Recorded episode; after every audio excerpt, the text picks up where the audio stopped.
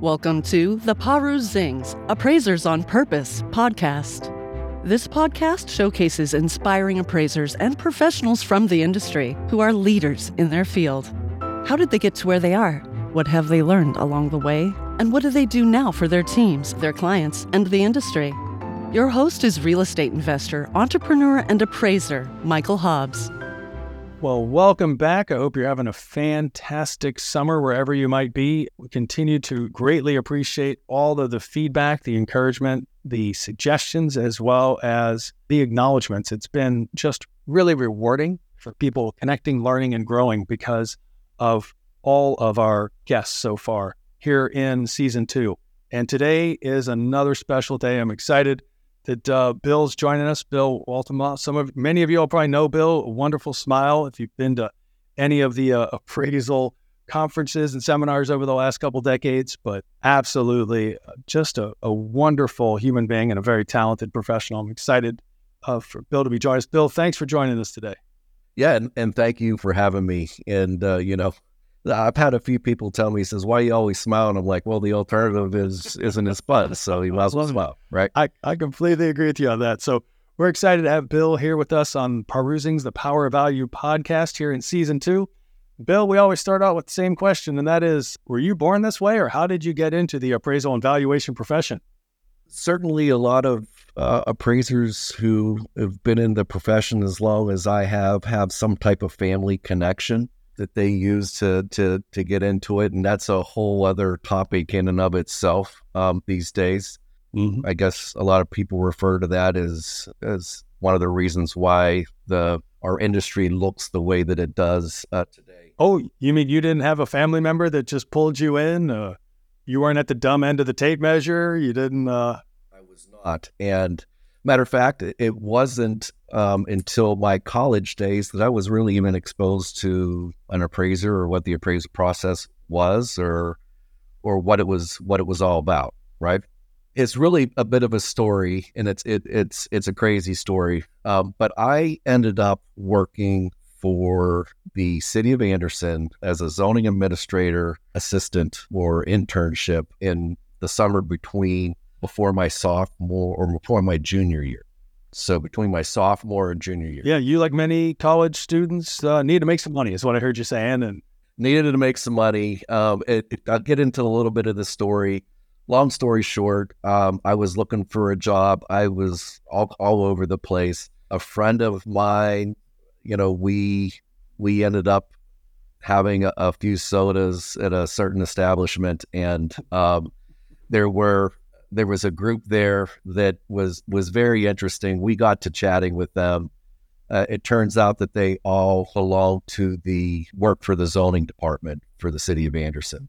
So anyway, I kind of just struck up a conversation with these guys, and I they said, "Well, what are you doing for the summer?" I said, "I'm looking for the job for a job," and the director said, "Hey, tell you what, stop on by, and I'm looking for to hire an intern. You know, it seems like you're just about as good as anybody else." And so I remember that he worked for the government, right? But I and that that it had to do with zoning, right? But I was a little confused. And uh, the city of Anderson, oh, all right, is the county seat, and so the city buildings on this side and the county buildings on this side of the street. And so there's they're on opposite ends of the street. And I ended up going to the county building first. And uh, long story short, I was standing there just kind of looking for the guy's name. I remembered his name. And so anyway, someone come up and said, Hey, who you looking for? And I told him, I said, You're in a wrong building across the street. I went in there, he saw me, he uh, he hired me right on the spot. And wow, that smile was pervasive. I mean, I mean, right from the start, Bill, that's impressive. Yeah. So all of that to say that, you know, uh, ultimately I that was my kind of where I, I started to get my exposure to appraisers because there were two kind of people that would come into the zoning department back in the okay late eighties. yeah, and late 80s. right, uh, you, you couldn't get your information online. I mean, that just simply oh no, there was no internet back then, no Bill. Internet. So if if you wanted zoning and information, you had to come in, and there were two people that came into the zoning department to get zoning information and that was attorneys and appraisers. Yes. And um, I don't know. I just And you didn't become an attorney? I didn't. Oh. You know what? Those are the two choices. I thought the appraisers were cooler. I liked them. They were. They were you know, nothing bad about attorneys or anything else. All right, all right. A little thumbs up to the real estate but I thought they were pretty. So that's where I kind of got my, uh, you know, know what appraiser did because I'd ask them. I said, "What are you? Why are you getting this information?" And they started telling me. You know, Okay. Long story short, I went back and did that the the following summer, and at the end, between my Oh, wow. senior year, um, they ended up they wanted me to stay on full time. I said, "Look, I'm a student." The director loved me so much he figured out a way where I could get full time benefits and work for them. But you know, he said, when you need to go to class, go to class, and when you're not in class, come here. I'll pay you the hours you work. And so it was a great, it was a great full year uh, that I got to work there as a zoning administrator. But it was after I But, but, I mean, but Bill, here you are, just to set the stage for everybody. You're a college student. I mean, I mean, you're making sure that you're staying hydrated and filling your brain with good stuff along Yeah. the way, or some stuff along the way. I don't know if it's good Yeah. or not. And other people, maybe like me, worked in food service in the dining hall, and here you are working it as you know as a zoning administrator. I mean, that's a little sexier than I guess being, you know, serving some grub on a tray as people are walking by. Kind of, Yeah, you know, it w- it was very interesting, and I got to learn about the a lot about zoning law. I got to lot, learn a lot about local government. wow. It was a great, uh, you know, it was a great job to have during that time, and and, and obviously, or least the expectation was from the the the directors once I graduated, you know, I would stay on with the city and and work as a, as a zoning administrator. I had realized shortly after graduation, maybe even a little before, that this wasn't something I really wanted to do. Like for nothing to nothing against that. It's just I was like, hey, I had bigger aspirations and other things I wanted to do, you know, at least in my mind at that time. And so I was walking through campus and I saw a sign that said that they were uh, interviewing for real estate appraisers. And I was like, Oh, actually, on campus. Is you you actually were at a university or a college or when uh, however the name may have been that they actually had on campus recruiting for students. turns out that the there was an appraiser there uh, that day. Oh, He wanted to uh, add to his his staff. Um, he was an alumni, so he Oh, decided, hey, oh, what better okay. place to go and and find a new recruit than you know my alma mater. And so, yeah, I mean, now that makes a lot of sense. It's not exactly family, but it's kind of like family. kind of like family. And so I was like, hey, that's I those guys come into the office. They seem pretty cool, you know. Um, I, I think I, I want to hear more about this. So I went and uh, I set up an interview. I went and I, I spoke to the two gentlemen that that came in, and Uh-huh. you know, we we hit it off really well. And matter of fact, when I was leaving, he said to me, he says, "Quite frankly, you're the only person we talked to today that that was worth a damn." So, you know, I stuck my chest out. I thought, man, I got this down, right? You know, And my smile is carrying me all the way through the like There- one and done. go. Another time. This is a that's it. So I, I go back and of course I'm in Anderson, Indiana. Um, this this position was in Hamilton, Ohio. So I started packing my bags. Right, figured you know, hey, I'm Okay, yeah. soon. And I waited and I waited and I waited and I didn't hear anything. And goodness. I obviously back then, and I don't know whether it is as big as it is done as much today, but you know, you were always told like as soon as you have an interview, you write up uh, like a thank you for the interview. Thank you note. Right Oh yeah. and and so I sent that off. Um, and then I got this letter in the mail. It says, "I'm sorry, but you know we made our selection, and you wasn't, you know, one of the guys that." It wasn't you. Oh my gosh. Oh Um, no. And and so then the in the playbook, the next thing was to write a letter and say, "Well, hey, thank you for considering me. Understand, you know, but if you know, in the future, you think that you might be interested in hiring another person, please let I want you to know that I'm still interested." Right? Got it. If you if you talk So did you send sent that letter? I sent that letter, Oh, you did. and and that's the way I explain it. Now, if you talk to the person who received the letter, what did they says, receive? "Who is this cocky guy who's telling me I made a mistake?" and that it's okay. He'll forgive me if if I want to change my mind. I'll still Well, buddy. Yeah, and it, love love. obviously it had it's nowhere close to that, but he decided, you know what? Um, I like his initiative. I like, you know what? I'm I'm going to hire him too. And so he sent me back a letter, and he goes, "Look, why don't you come on?" Right, and that was Wow. So you didn't have to unpack. I didn't have to bags, unpack my and You did, yeah, and you went across state lines. You went from Hoosier territory over to Buckeye territory.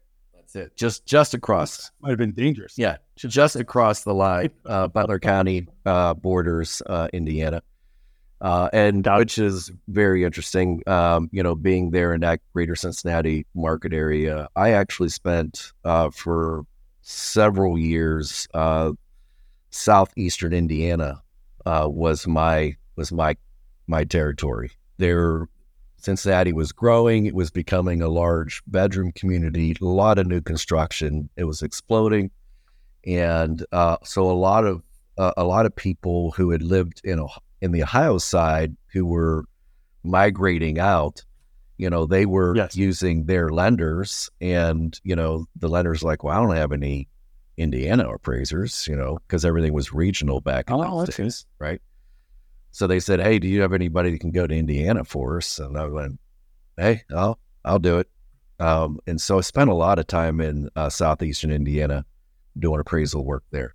Long story short, I uh, made the move to Buckeye, uh, started doing appraisals. The guy they hired in front of me, uh, I think he stayed on a year and then he moved on. Okay. But during that time, things got really slow. And so they even let a couple of appraisers go. And I figured, okay, well, I'm the last one in. I've got to be the one of the first ones out. Yeah, of course. Um, but it didn't happen that way. I, they they kept me around, so Congratulations. kept working on. Once again, that smile paid off for you, Bill. There you go. There you go. Kept on uh, kept on working on that uh, uh, in that in that appraisal realm. And now here's here's the interesting part is that the guy that hired me and actually eventually ended up becoming my brother-in-law because I married his wife's sister. So Talk about building family around this profession that you didn't start into. yeah, I kind of did it the other way. Usually you got to have the family, and I said, oh well, let me do the appraisal first, and then I'll work family in later. So, what was it like for people that uh, either may not be old enough or uh, didn't start out in a, as you pointed out, in a, a smaller uh, market area in next to a larger city? What was it like uh, joining a firm? Was it was it you and the new guy and and the alum, and that was it, or was it a little bit larger and you went on a lot of training? Like, what was that whole getting started like when you went from being behind a desk and the zoning side of things, and now you're in the field and doing research? that was one of the most appealing things to me. I mean, you know, when when because I, thought when I was talking to these appraisers, I was like, "Well, what do you do and how do you do it?" And they're like, "Well, well, you know, we have to go and be out in the field and you know go to the houses and everything, but then we spend a lot of our time behind the desk working the appraisals up." And I was like, "That's like perfect for me because I can't see myself sitting behind a desk all the time." And and but then you know, I don't want to be you know out and about um, every single day either, right? It, to me, Yes. you know, kind of breaking it up and then being that, that I'm traveling all over the place and, and really get, I mean, I got to know the greater Cincinnati market uh, area pretty well driving around as an appraiser, um, you know, very quickly. Yes. So, you know, that was one of the real appealing things to me about b- becoming an appraiser in, in the early days. I, I liked, uh, you know, I liked that piece. Probably one of the really fortunate things for me, and I think is was a big part of, uh, you know, developing as an appraiser and honing my craft was that I went to an office every single day. So you got up, you went to the office, and we sat in a bullpen full of appraisers. Oh wow. And so, you know, we sat there every day working on appraisals, talking about appraisals. Hey, I Yes. I got this I got this really weird property or I got this really weird mm-hmm. situation and they're like, "Oh, I no, I've done one like that before." And they tell you about it and and just, you know, being in that group and and as iron would sharpen iron, I guess if you want to if you want to use that that same analogy, that was that was really uh you know, really big part of, you know, uh, and very valuable uh, at that time of my my career, just developing as as an appraiser. So, uh, of course, back in that day, you would type up the report, Yes. and I was new, so it would have to be reviewed, right? You'd have to have your appraisal. Of course. I mean, you're brand new. You probably still had the shiny on you like a brand new penny that just got minted. So to, to have it reviewed, you would print it out on the laser printer. We had a laser printer, which really oh, You had a laser printer. Ooh, was, that's fancy. we we'd print that thing out and then you would take it down and you'd hand it across the desk. And to let you know who my brother-in-law is, it, it's Ernie Durbin. And a lot of people, I'm sure, listening to this podcast knows who Ernie Durbin is.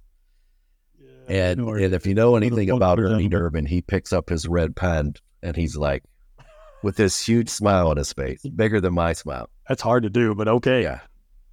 It, in his hand, and and he would just start. And every single time I go down there, he said, "He ain't gonna find us. I got this." so it was a competition. Always. It was a matter of And then and then he would take it and circle something, and it would just just make me so mad. just grind on you, huh? Oh, good. And he got so much pleasure from it. But ha. you know, ultimately that was really good too, right? I mean, you you sat there it was immediate feedback.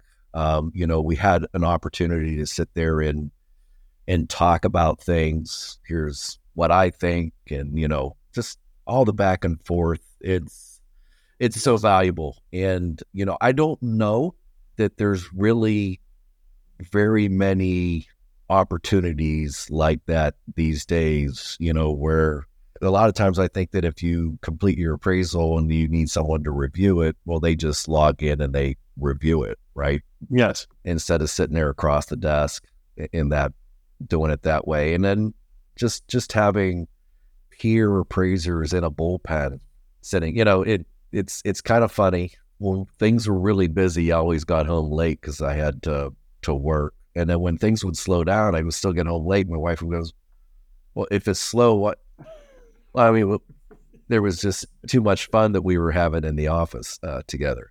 So uh, the, the the power of the uh, of the proximity, I think, uh, sadly, one of the things in COVID is uh, that's been lost. I mean, online's nice and all, but it's just not the same as being sitting, like you said, a bullpen or some type of of space and that ability to have a have a connect where it's not you don't feel like oh I'm imposing because I'm I'm calling you on the phone or I'm connecting with you on some video or something. That's that's fantastic. It was you were there late in the evening, whether you were busy or things were a little slower. It's a great testament to the culture of the community. Yeah, and you know, Cincinnati was a great market to learn, um, cut your teeth, and and grow as an Mhm. appraiser. I mean, you have the the the urban area of Cincinnati plus Dayton to when I first started there. You know, um, and you had the kind of the suburban sprawl or whatever. You know, they were kind of two distinct cities, and then they kind of just started growing together down the I seventy five uh, corridor.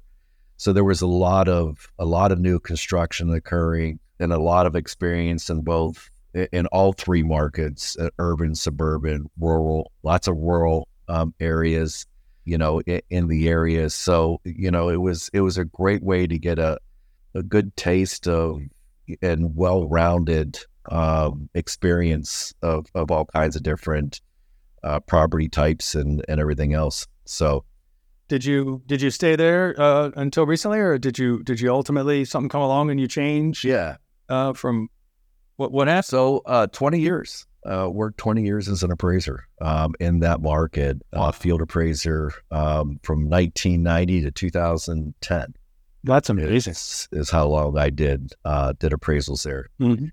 Um, so I, I, you know, I mean, I really haven't done a whole lot of field appraising since then, but uh, Okay. 20, I have 20, 20 years. Two decades of experience. And, and Yeah. So yeah, I mean, I really and did a lot of work. You know, during that time, we were we had a shop, it, and it was it was innovative for the day. We incorporated processors into our uh, process, who, you know, ultimately would the, the orders would come in and they would prepare files, and you know they would Oh, nice. you know, pull the MLS, they pull the public record information, print it off, stick it in a file. They get us a map, right? You had to have a map because you didn't. They would they would stick that in there. Um, you know, we had a the form that we took out initially, where you know you just kind of we had we had listed all the different quick list items, so to speak, that you would circle, and then you bring that back, and then the processor would essentially fill it all out into the form for you. We would even tell them which comparables that that we were interested in Mhm. and considering that we drove by and took took photos, and so they would they would pre-populate those into the into the grid. And once they got all that in there, including our notes and everything, we came through and kind of reviewed the page one, added our notes and additional information, you know, went on to page two, figured out which comps we wanted to use, deleted the ones we didn't, make our adjustments, write our reconciliation. Back then, I mean, it was 35 millimeter with glue sticks, um, you know, so Oh, nice. yeah, yeah. do the glue stick. And then, you know, uh, once you was done, you'd print it off and then the again the processor put the put all the photos down and draw all the lines and stick it in an envelope or or and then when obviously as the years progressed and systems came online, you know, they would actually log in and uh, and send the uh, send the appraisal uh, through the system to the client. So we really try to keep our try to make us as efficient as we could by focusing on the appraisal piece um, and and using um, staff to to do a lot of the other things that really did require our expertise. So Yeah. you know, and and I'm not too far from that same concept um, today or or in any point in my uh, appraisal career. I mean, to me, I I kind of think that we should be focusing on our expertise, what we do best, and you know, if I can use somebody else to do some of the other work for me, then you know, I'm I'm good with that. Um, you just need to review it, make sure it's all good, make the changes if you need to make changes, and, and keep moving. Kind of sounds like to me. I was recently at the dentist office, and uh, I think there must have been what one, two, three people that I interacted with before the dentist got there, and you know, I don't know, spent ten minutes or so together. It wasn't didn't need a ton of time per se, but uh, kind of sounds familiar. Just a little delegation of work based on the level of involvement or responsibility or complexity. Right, right. You know, same same thing to the doctor. I've got one person that takes me in and gets my blood pressure and weighs me and Mhm. has a whole list of questions that they ask me and you know writing all that down and and a whole score of things that and then you know usually the doctor comes in and says he looks at everything that was collected ask you a few questions and then uh, they're like okay well they'll be back in to you know to, to, to finish things up and they're gone right so uh, Right. yeah very very similar concept as way we based and ran our office Wow. So it, it- now I, I do know for a fact you actually left the Cincinnati area. How how did you ever leave the wonderful middle Midwest? Yeah. Well, you know, uh, back uh, around 2008, there was a little bit of a, a crisis that had occurred. Um, No idea what you're talking about. Well, you know, it, so things got things got really difficult, and and you know, we were we started reporting that there was an oversupply of uh, homes uh, on the market, and uh, back in that day, it wasn't received, uh, you know, all that well. Are you kidding me? You mean telling people like the truth, The truth of- like breaking reality to Yeah. them, and, and they're not excited to receive the news? This is shocking. pretty much. And then it then it, it got even worse. You know, when we started telling them the property values were declining. So Oh yeah, got to mark the box, and they blew a Yeah. gasket. yeah, I mean, there were others that were marking those boxes, and they they gained Oh, yeah. favor um, in the market, and you know, ultimately things kind of really started to, to get thin. We did we changed with the times. We a lot. Uh, there were two companies uh, that really wanted to know what the value was, and you know that was REO uh, foreclosure. Uh, you know the Oh yeah, they wanted to know all the all the details and um, and also relocation so did a lot of lot of that type of work during those uh, few years um, but ultimately you know i was like hey uh, maybe i ought to look at another uh, kind of gig here and there was a uh, an appraisal management company in california that was looking for a chief appraiser and and so i spoke with them and and they hired me and and so I packed up the family of five young boys wow. and we all gathered them around. I'm like, hey, we're gonna go to California. Made them all sit down on the couch. I told them this thing, and so we we went out to to California. Uh, it, I didn't stay there long. Um, it was just short of two years. It, it turned out it wasn't a very good fit. Um, there was a company here in Western New York um, that was looking for a chief appraiser, and so I came and spoke to them. And uh, they say, "Hey, we, we, want you, but you gotta you gotta move from San Diego to New York. Can you do that?" Ooh, you were in San Diego. I mean, you weren't exactly in a bad place in California. Yeah, yeah. And so I was I was like, "Yeah, let's let's do it." So I sat all the kids down on the couch, and and I said, "Hey, look, we're leaving San Diego. We're headed to New York, right? we're going to be closer and more familiar to like Cincinnati all over again than San Diego. Yeah, so we packed them all up and drove across the country again.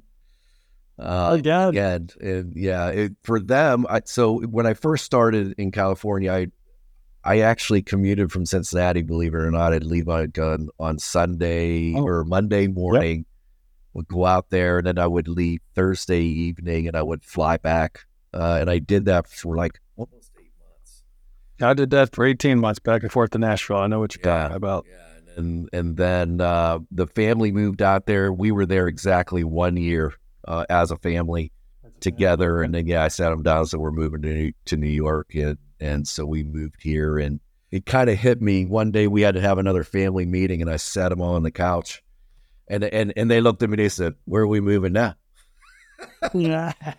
and, uh, I was like, no, we're not moving anywhere. Um, just, you know, talk about something else, uh, whatever it was. But it kind of at that point, I was like, look, I need to kind of put some roots down and, and stay. So I've been here ever since oh, that moved back in 2011. I've worked for several different companies, um, you know, a mm-hmm. couple of them out in California again, uh, one in North Carolina. Uh, but, you know, I've always, you know, always kind of said, hey, look, uh, I just I need to I need to hang out here at least until yeah you know all my boys are are done and and ready to to move on themselves, which I'm exceptionally close uh, right now. And Congratulations! Uh, close as in last one finished up high school or last one finished up college. The last one is in college. Yeah. So. Oh my goodness, you've you've crossed the finish line for all practical purposes. For the most, yeah, for the most part. Congratulations on that. So, a lot of people will never get the opportunity, Bill, to uh, be in a in a company and ascend to the role of chief appraiser. You've had the opportunity to do that at a couple different firms. As you've stepped into those different roles at different firms, how has that responsibility changed over the last, well, really, as you pointed out, uh, like more than a decade? Yeah, um, that's that's a great question. You know, it it it it has and, and it hasn't i guess to to some degree you know when i when i first started it was uh, 2010 and you know the, there were a lot of amcs opening their doors in 2010 and there was uh, you know a lot of things happening you know you had the hvcc which then you know went on to dodd frank and um, you know lots of uh, regulation uh, occurring that that you know needed navigation. Um, it, that was you know it, it kind of comes in spurts. So it was a lot of it right then, and then you know it it kind of evened out for a while, and then it you know obviously you know here several years ago after the you know the last crisis we now all the amcs had to be uh, registered uh, like they did with the appraisers the, the first time around uh, back in the late 80s early yeah, I guess late 80s with the savings and loan crisis. So, um, you know, it's really interesting because I became an appraiser right when licensing came out, right? When I first started and yeah. in Ohio, you just had to call yourself an appraiser. And if you can give someone, someone gave you business, you, you were. Um, of course, that was a very short lived for me because then, you know, licensing came along and, and I, I did all of that. Um, and then yes. you know I kind of uh, also lived through the that same cycle with the uh, with the red with the licensing of uh, appraisal management companies because uh, I've worked for for several of those. So um, yeah, I mean the there's just lots of regulation that's occurred you know throughout the years um, and uh, and you know there's big things big changes occurring now on all fronts and a lot of that has to do with you know the whole process, the bifurcated and hybrid process, and the form redesign, and you know, all of those things. So it'll be a, a, some pretty interesting years, I think, that we've got coming up here, um, you know, soon as well. Got it. That's phenomenal. So, how was it for you? And this, again, another perspective to give people an understanding of what might be available to them if they pursue that path. To go from being a field appraiser, somebody who maybe is covering a particular market area or territory, to moving into a role where you're you're not in the field but still very much connected to it as a uh, as a chief appraiser? Do you spend? And I'm sure it's different from different firms. Maybe kind of shed light like, hey, some firms operate one way, some op- firms operate a different. But uh, how do you how do you go from being a field appraiser to being a chief appraiser?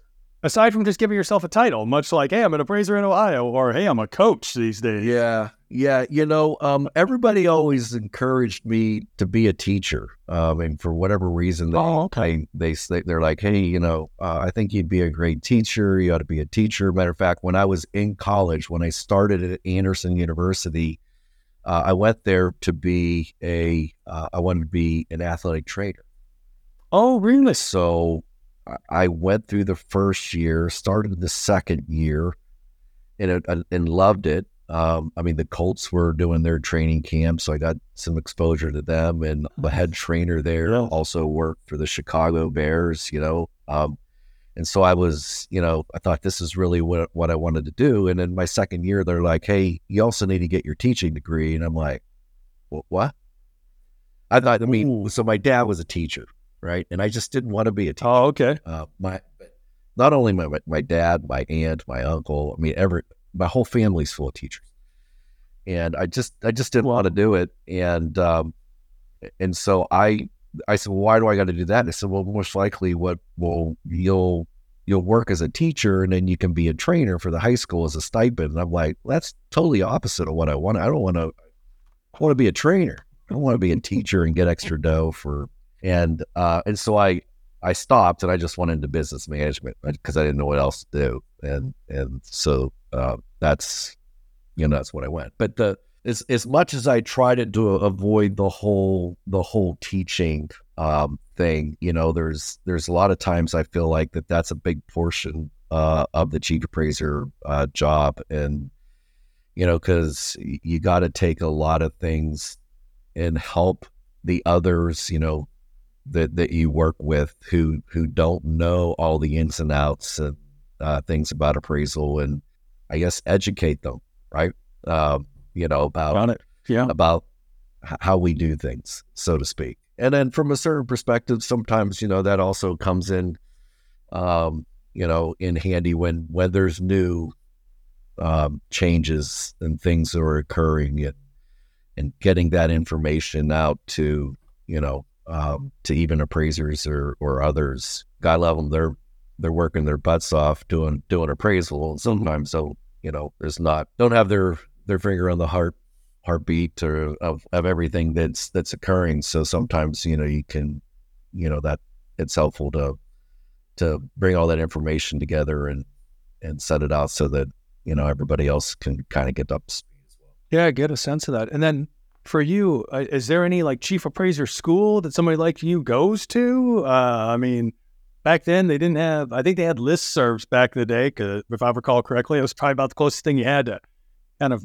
some sharing of information. Uh, was there like a was that, uh, for instance, the Bible of uh, real estate, the, the CR. No, you know what? I mean, I mean really got it. Was there the good book? I mean, maybe there's good. maybe maybe maybe uh, Pastor Durbin was praying over yeah, yeah what's going on here, but uh, there you go. You got something there. You know, uh, no, there's there's there's no school, um, and if there is, let me know. I mean, I probably ought to go. Um, uh, but no comment. yeah, yeah.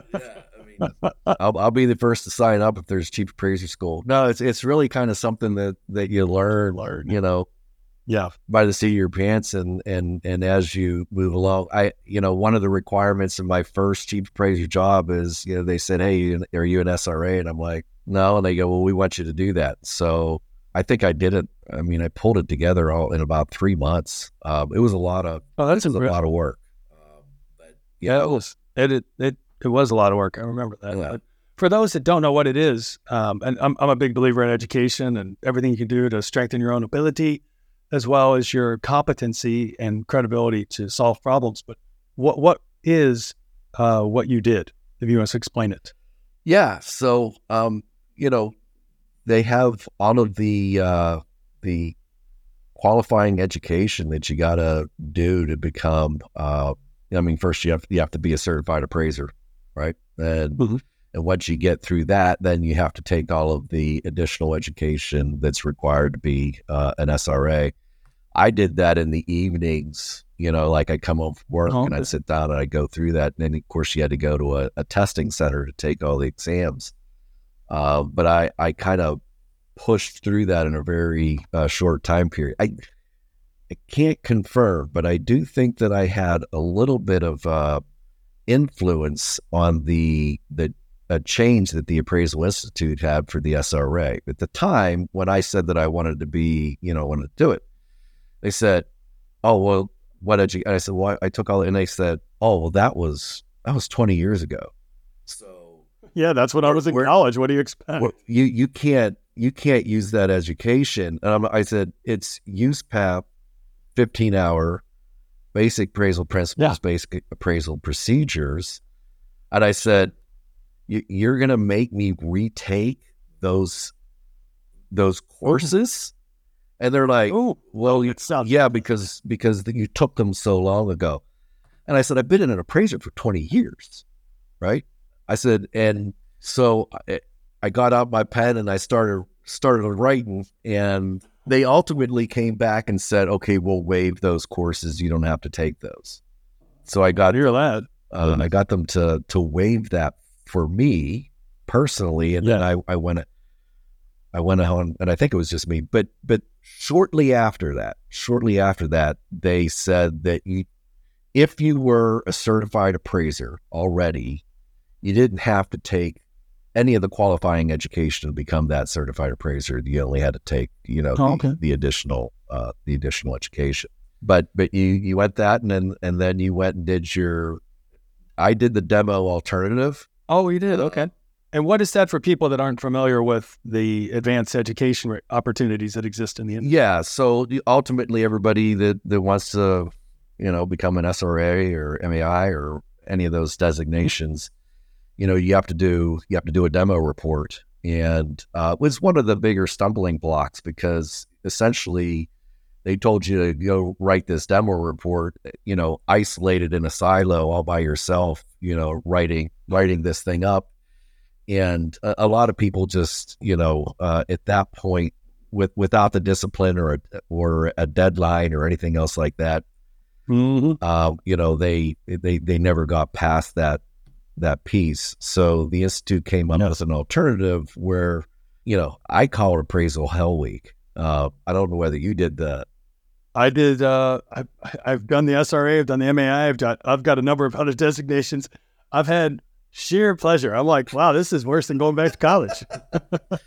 you know, uh, it's funny because I went, we went, we did, and it was over. It like started on a Thursday, and I think it ended like on a Monday or Tuesday or something like that. yeah, it's like six or seven days or Yeah, something like that. And, you know, I, I you rented a hotel, and you think, okay, well, I'll go to class during the day, and the evenings, you know, kind of relax and or whatever, and and boy, you you you left class, and you were in a book clear to like you know late hours in the morning, and then you were getting Mhm. up early trying to write things up before you went back to class. And at least the, that's the way. I mean, maybe I'm a little slower. I don't know, but for me, that's that's the how that that weekend went. And it was funny because one of the guys that sat next to me, um, I can't remember where he came. I did it in Columbus. I can't remember where Okay. he came in, but his it was either his wife or his girlfriend was supposed Okay. to come in and uh, visit, you know, during the weekend. And he called he called her up and said, he said, Don't come. And she's like, What what do you mean? I have all these things planned. I'm gonna he goes, Do not come here. He goes, I do not have time. She goes, What do you mean you don't have time? You got all evening. He goes, Oh. No, you know. And and I can, I could hear him and, and it was funny, right? I was laughing because uh, she was Oh yeah. she was so she goes, You just want to hang out with the boys in the evening. And uh, he's like, No, seriously, I there's no time for you to come here. Um, so uh, that was a funny story uh, during It but was, that was about the only it's even funnier that you were the one all that's See, it was fun because you weren't making that phone call to somebody else, getting your, you know what, chewed out for changing the plans because they didn't understand what they were getting into before they got there. Oh, good. You know, one of the one of the big things I learned, uh, and two things. One is Yes. that um, part of that was uh, uh, you had to take some type of writing course.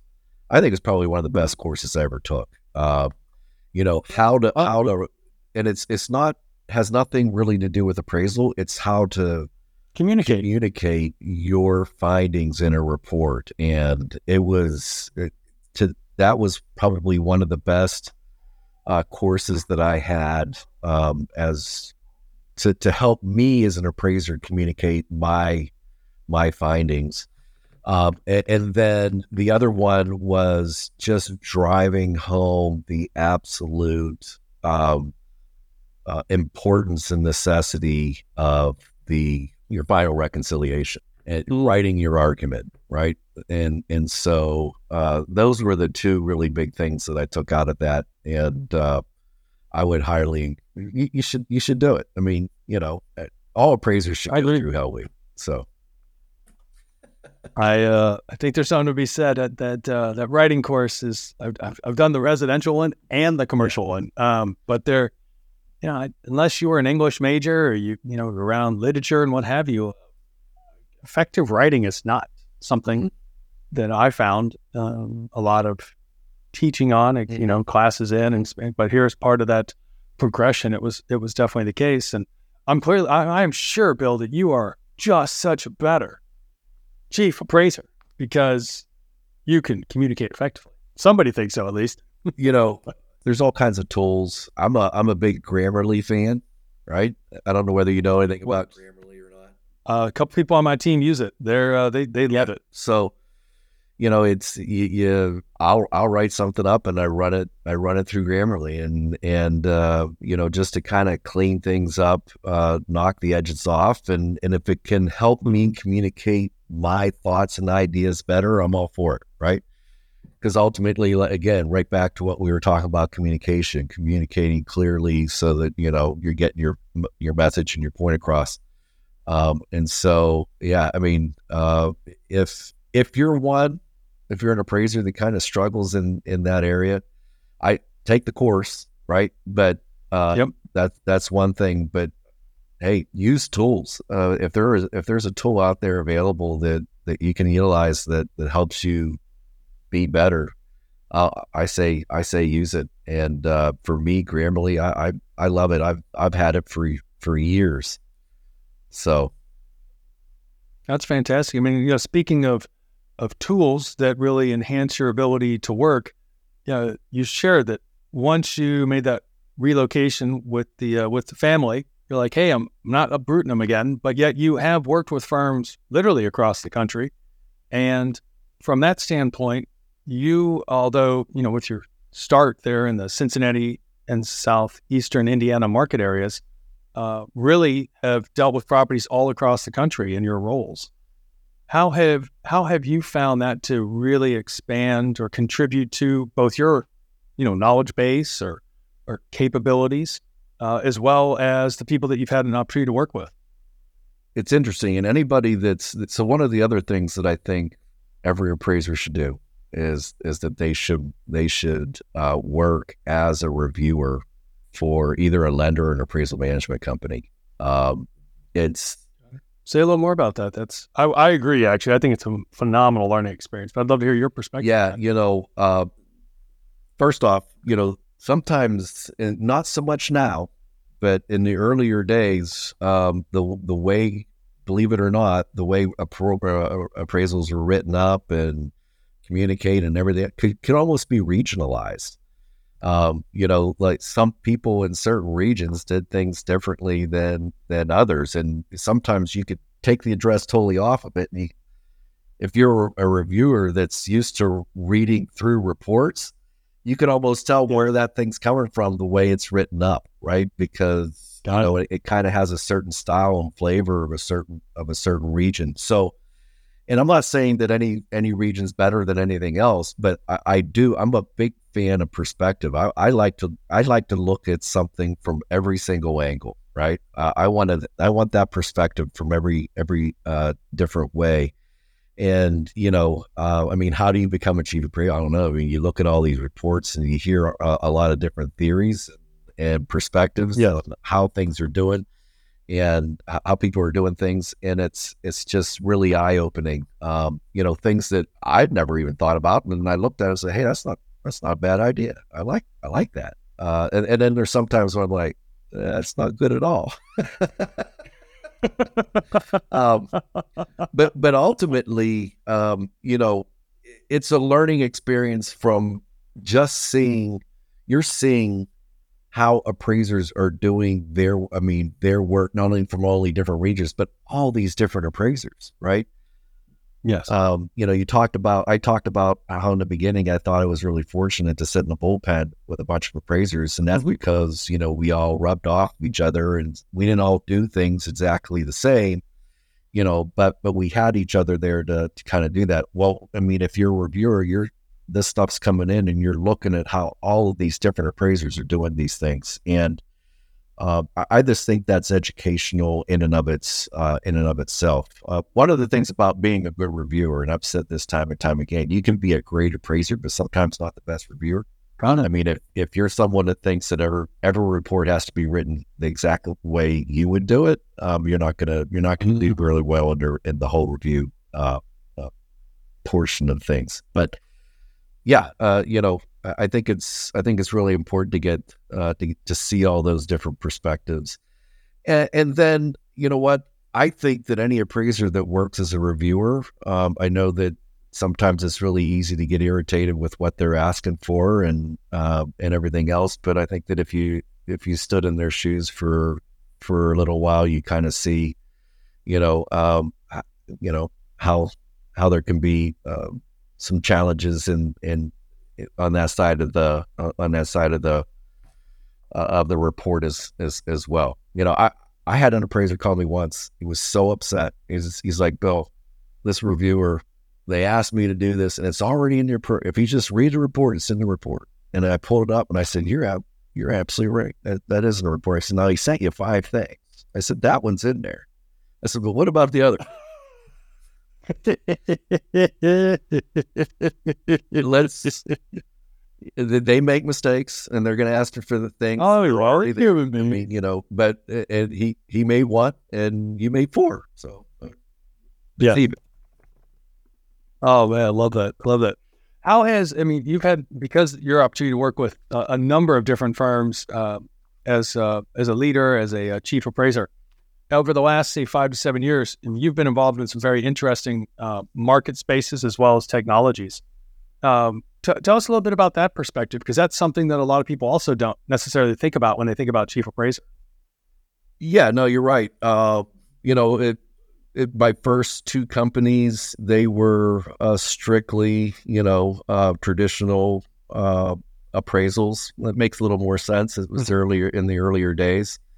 You know, we were doing 1004s and 1073s and 2055s and 1025s and Mm. you know the appraisers doing Oh, yeah. inspection um, you know on all of those and so that was really kind of um, that portion um, i was really interested in the bifurcated uh, approach um, and and wanted to to know more about that and so one of the, one of the reasons i moved uh, was i had an opportunity to work for a company that was kind of on the leading edge um, of, of doing uh, some of that stuff.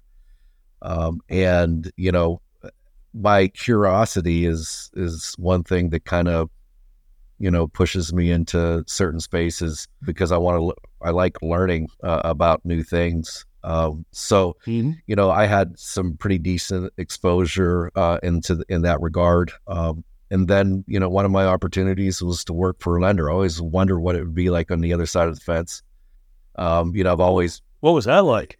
well, I mean, it was, yeah, it was, it was the same but different.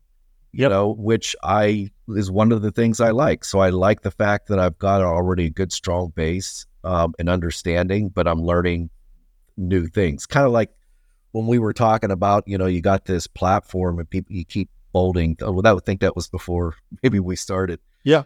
but you know, That's why. um, you you you can have a, a base and then you can you can bolt things on. And if, if you come in after all the bolt-ons are made it's it's can be a little confusing. But if you're there from the very beginning with all the bolt-ons then it's it's really it's really it's sim- it's easier to stay up to date and and operate. And I guess it's kind of that that same thing. You know the the lender side was a little bit different but not only that it was it, it was private lending uh, there was a lot of freedom on that side that I really enjoyed, and we ordered a lot of um, uh, non-traditional products uh, and a lot of traditional products.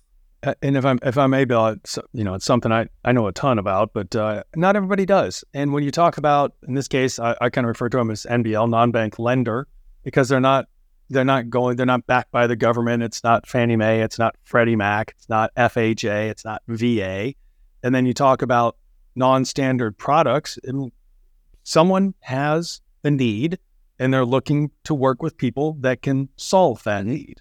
And the company you happen to work work with ones we've worked with as well we've worked with a lot of their peers. If you could share a little more about that because in some parts of the country people have never had that experience. Yeah i mean so you're talking about the private lending uh, space and how it's a, a little bit a little bit different. We have a lot of freedom with the type of freedom with respect to what our investors will accept. Um, you know, but you know, we have uh, there's there's different products that we can order for different uh, for different purposes, and uh, you know, some of those are the you know some of the proprietary hybrid products. You know, where someone does the property data collection and and then it's presented to an appraiser for them to to complete at their desk you know, I've seen different products in in that realm. You know, uh, a qualitative and quantitative approaches. You know, a lot of times someone looks at the qualitative and they go, "Well, that's a new way of doing things," and I'm like, "Actually, no, that's a really old way um, uh, of doing things." Right? It's it's there really isn't anything new there. We were very obviously. I mean, if if you're if you're working in that fix and flip uh, realm, you know, then uh, you, have got to have two values. Got to have the the as is value and, and the as repaired. And some of the challenges with appraisers yep. would be that, you know, in the as is condition, they'd they'd say, well, you know, this is never going to fly with financing given the condition. I have to make it subject to. And I'm like, no, I got to have a, I have to have an as is value. They said, well, yeah, got to have an as is here. That's good thing because Wayne said it to them. Did you read the engagement? Yeah. It's like, hello, I, I I communicated what we need. Yeah. So they're like, well, I'm never going to find a comp that, uh, you know, that's in the same condition that this is. And I'm like, well, look, it, ultimately, it doesn't have to be the same condition, right? No. Who's the typical buyer of, of that property? And, and that's an investor. And so what you need to do yeah. instead of trying to find, instead of the, the mindset of what's a comparable, what's the typical comparable for the investor? And, and that's the one that needs repair regardless of what what exactly is wrong. So one might have a foundation problem, yeah. another might have a roof problem, or or whatever it is. But but those mm-hmm. those are the properties that are competing uh, against each other in the typical buyer's mind uh, in that in that market, and so those are your comparable properties. That's that's great perspective. Absolutely great perspective. Unfortunately, I, I think uh, a little bit of the economy got a hold of that company and you didn't. Yeah, I, I, I can only speculate. You know, I mean, they they they they never consulted with me. Um, you know about how could someone not? Consult yeah, you know, I I certainly had a lot to say, as you can as you can tell, but yeah, for whatever reason, they they they seem to think that they had it without without asking me. I can only speculate on on what um, the reason why they made the moves they did. You know, um, Finance America is still very involved in the reverse spending uh, lending space. And uh, matter of fact, they acquired AAG, which is one of the largest reverse mortgage lenders in, in the country. And mm-hmm. so ultimately, just in my opinion, I think that that's where uh, most of their focus, uh, you know, with where they want to put most of their focus. Now, I don't know. That's just that's just Bill well, sitting well, I mean, sitting in his chair. But you know, Bill, you don't have to be a you don't have to be a wizard to look at the demographics and say, "Ooh, people getting a little older." Going to be a lot more of those reverse mortgage possibilities out there than there have been in the yeah. past and making a strategic move into a, a, market segment. Yeah. Yeah, I mean, we we were doing well. We have things were going great. Uh, it's just I think that it mm-hmm. was a uh, a, a change in the um, focus. Um, so, and uh, and you're you're allowed to do that. So Hey, that's uh, he who has the cash makes the rules. So that's the rule. Guess they had that's the golden rule. So you uh, you've recently taken on a new position. Uh, where are you at, and what are you doing? And and I I think it's a fascinating perspective. Yeah. Um, but I'd love to hear it from you. So, I mean, look, I've been working from my house since 2014. Um, you know, every once in a while, when they'd fly me to an office and I'd hang out for a few days and, and come back home. Yes. But, you know, I haven't actually walked into an office since 2014. And it, uh, interesting enough, um, I found a company that's right here in Buffalo. So I actually, I, I, I go to the office, uh, not every day. You actually have a car now. You have a car and drive somewhere. Well, I have a, yeah, I, I have It's a scooter. No, I'm sorry. Maybe a Jeep Wrangler. I'm, a- I'm a big Wrangler guy. Jeep if Wrangler. anybody knows me, they know how much I love uh, my getting out in my Jeep and playing in the mud. Um, Love it. but but yeah, uh, it, it's uh, where I'm at right now is uh, Mueller Reports. And Okay. Mueller Reports uh, has been in business for over 40 years, and their uh, 40. yeah their primary focus over those 40 years was uh, inspection field services for insurance companies. And And why would insurance companies need that? you know, I don't know. I'm, I'm, I'm, I I don't, I don't get too much in the insurance side. Uh, no, I mean, look, I'll answer it for you. You, know the answer, don't you? no, not really. I mean, I don't. Okay. Well, I've owned a lot of buildings. I've done a ton of investment. Um, so depending on where your property is located and depending on who the insurance carrier is and what their policy procedures are, what their ratings are, they do a field check. So like without going into any details, I'm kind of closing on Monday and like give them the address and I get a phone call. Like, Hey, I'm just walking around the property you're going to buy. I'm like, Oh, well, I'm sorry. No, normally it happens after it's already Yeah. closed. Actually, they're, do- they're doing kind of a quality control Right. check on it. And the person walks around and they're it's just an exterior uh, and acknowledgement, and they're just making sure that what someone was told on the phone in terms of the rating of the property actually matches the grading as it relates to their risk. Yeah, I think they're maybe looking at materials and some things uh, like that as well. Is the roof in solid condition or is it buckling? Yeah. You know, is, the, is the mortar falling out? Is the porch falling over? You I mean, I, I do, I do know. I'm, I mean, familiar to a certain extent. I mean, what what they do, you know, I mean, I they go both interior and exterior. Um, you know, oh, they do interior. there's, there's all kinds of difference. That's not my focus there, and and and you know, they don't. I don't think they want it to be.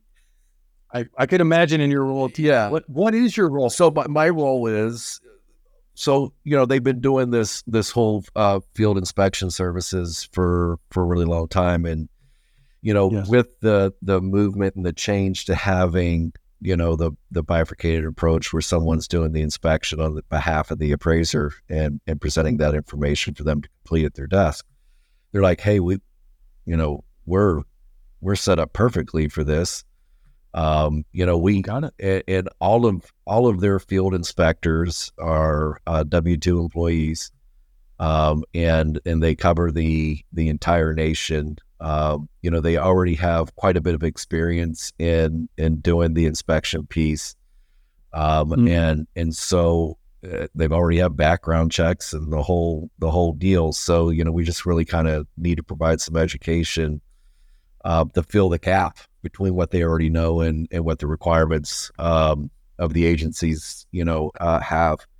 And, and so, you know, it was uh, it was a perfect, uh, you know, kind of transition.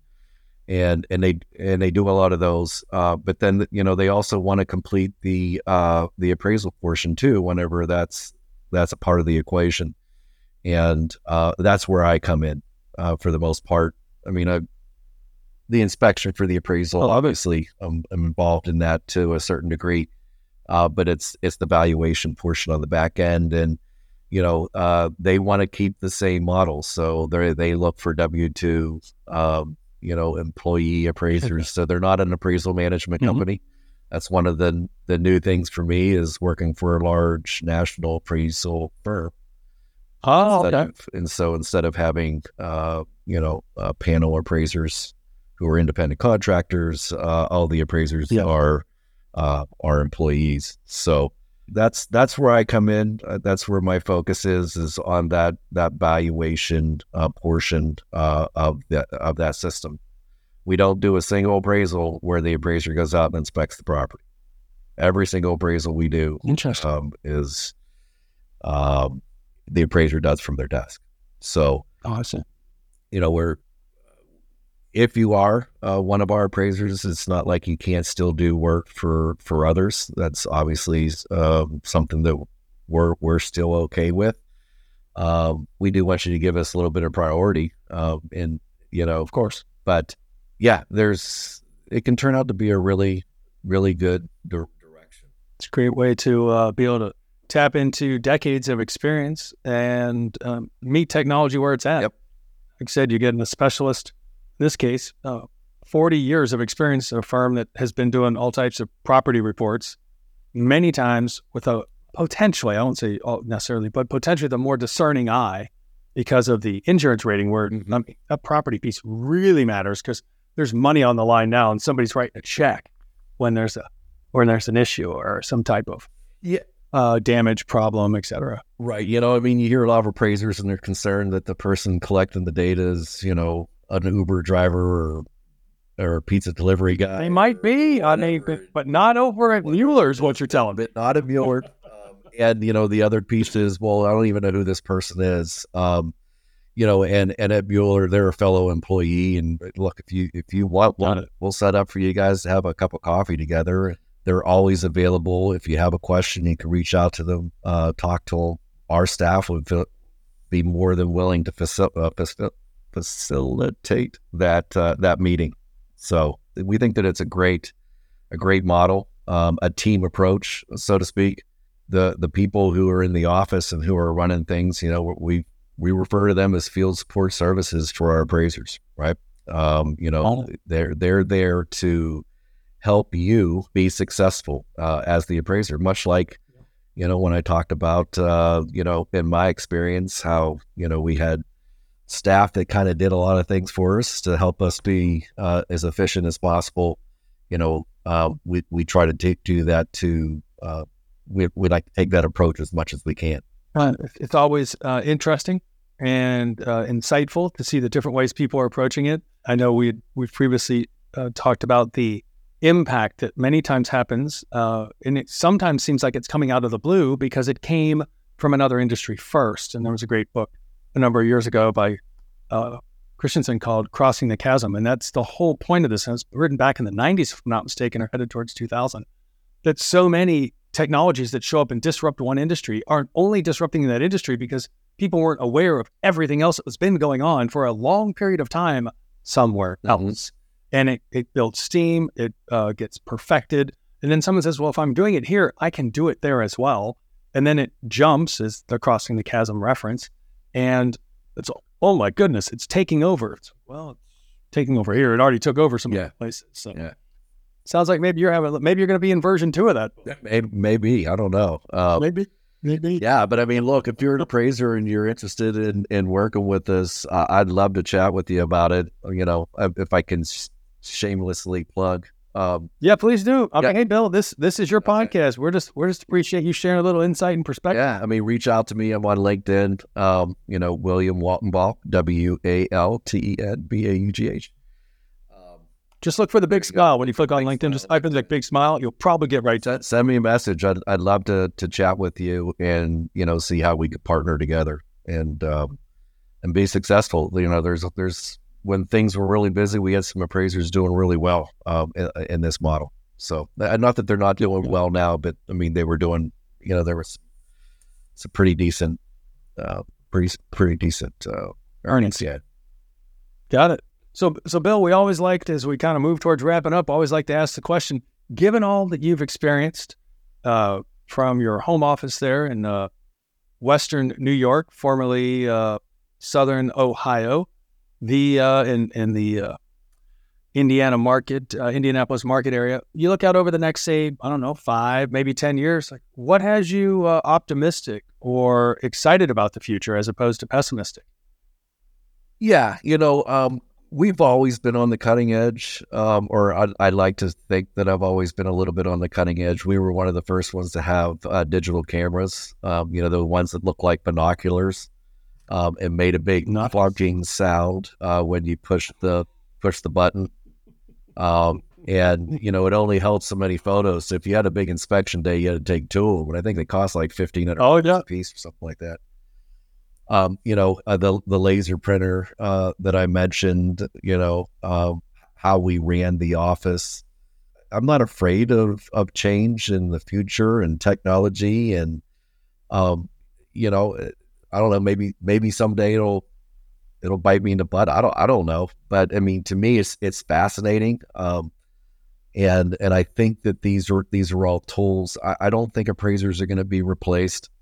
Um, you know, I think that there's always a, a place where you're going to need someone to to look at a model's results or, or anything else and say, does you know, does does that you know meet the you know the rule of reasonableness or and you know you, you need to it's there's going to be that the best involvement is is a combination of both use the tools uh, that can make you uh, more efficient allow you to uh, study and examine larger sets of data, um, you know, versus just a handful uh, because of the limitations of time and, and everything else.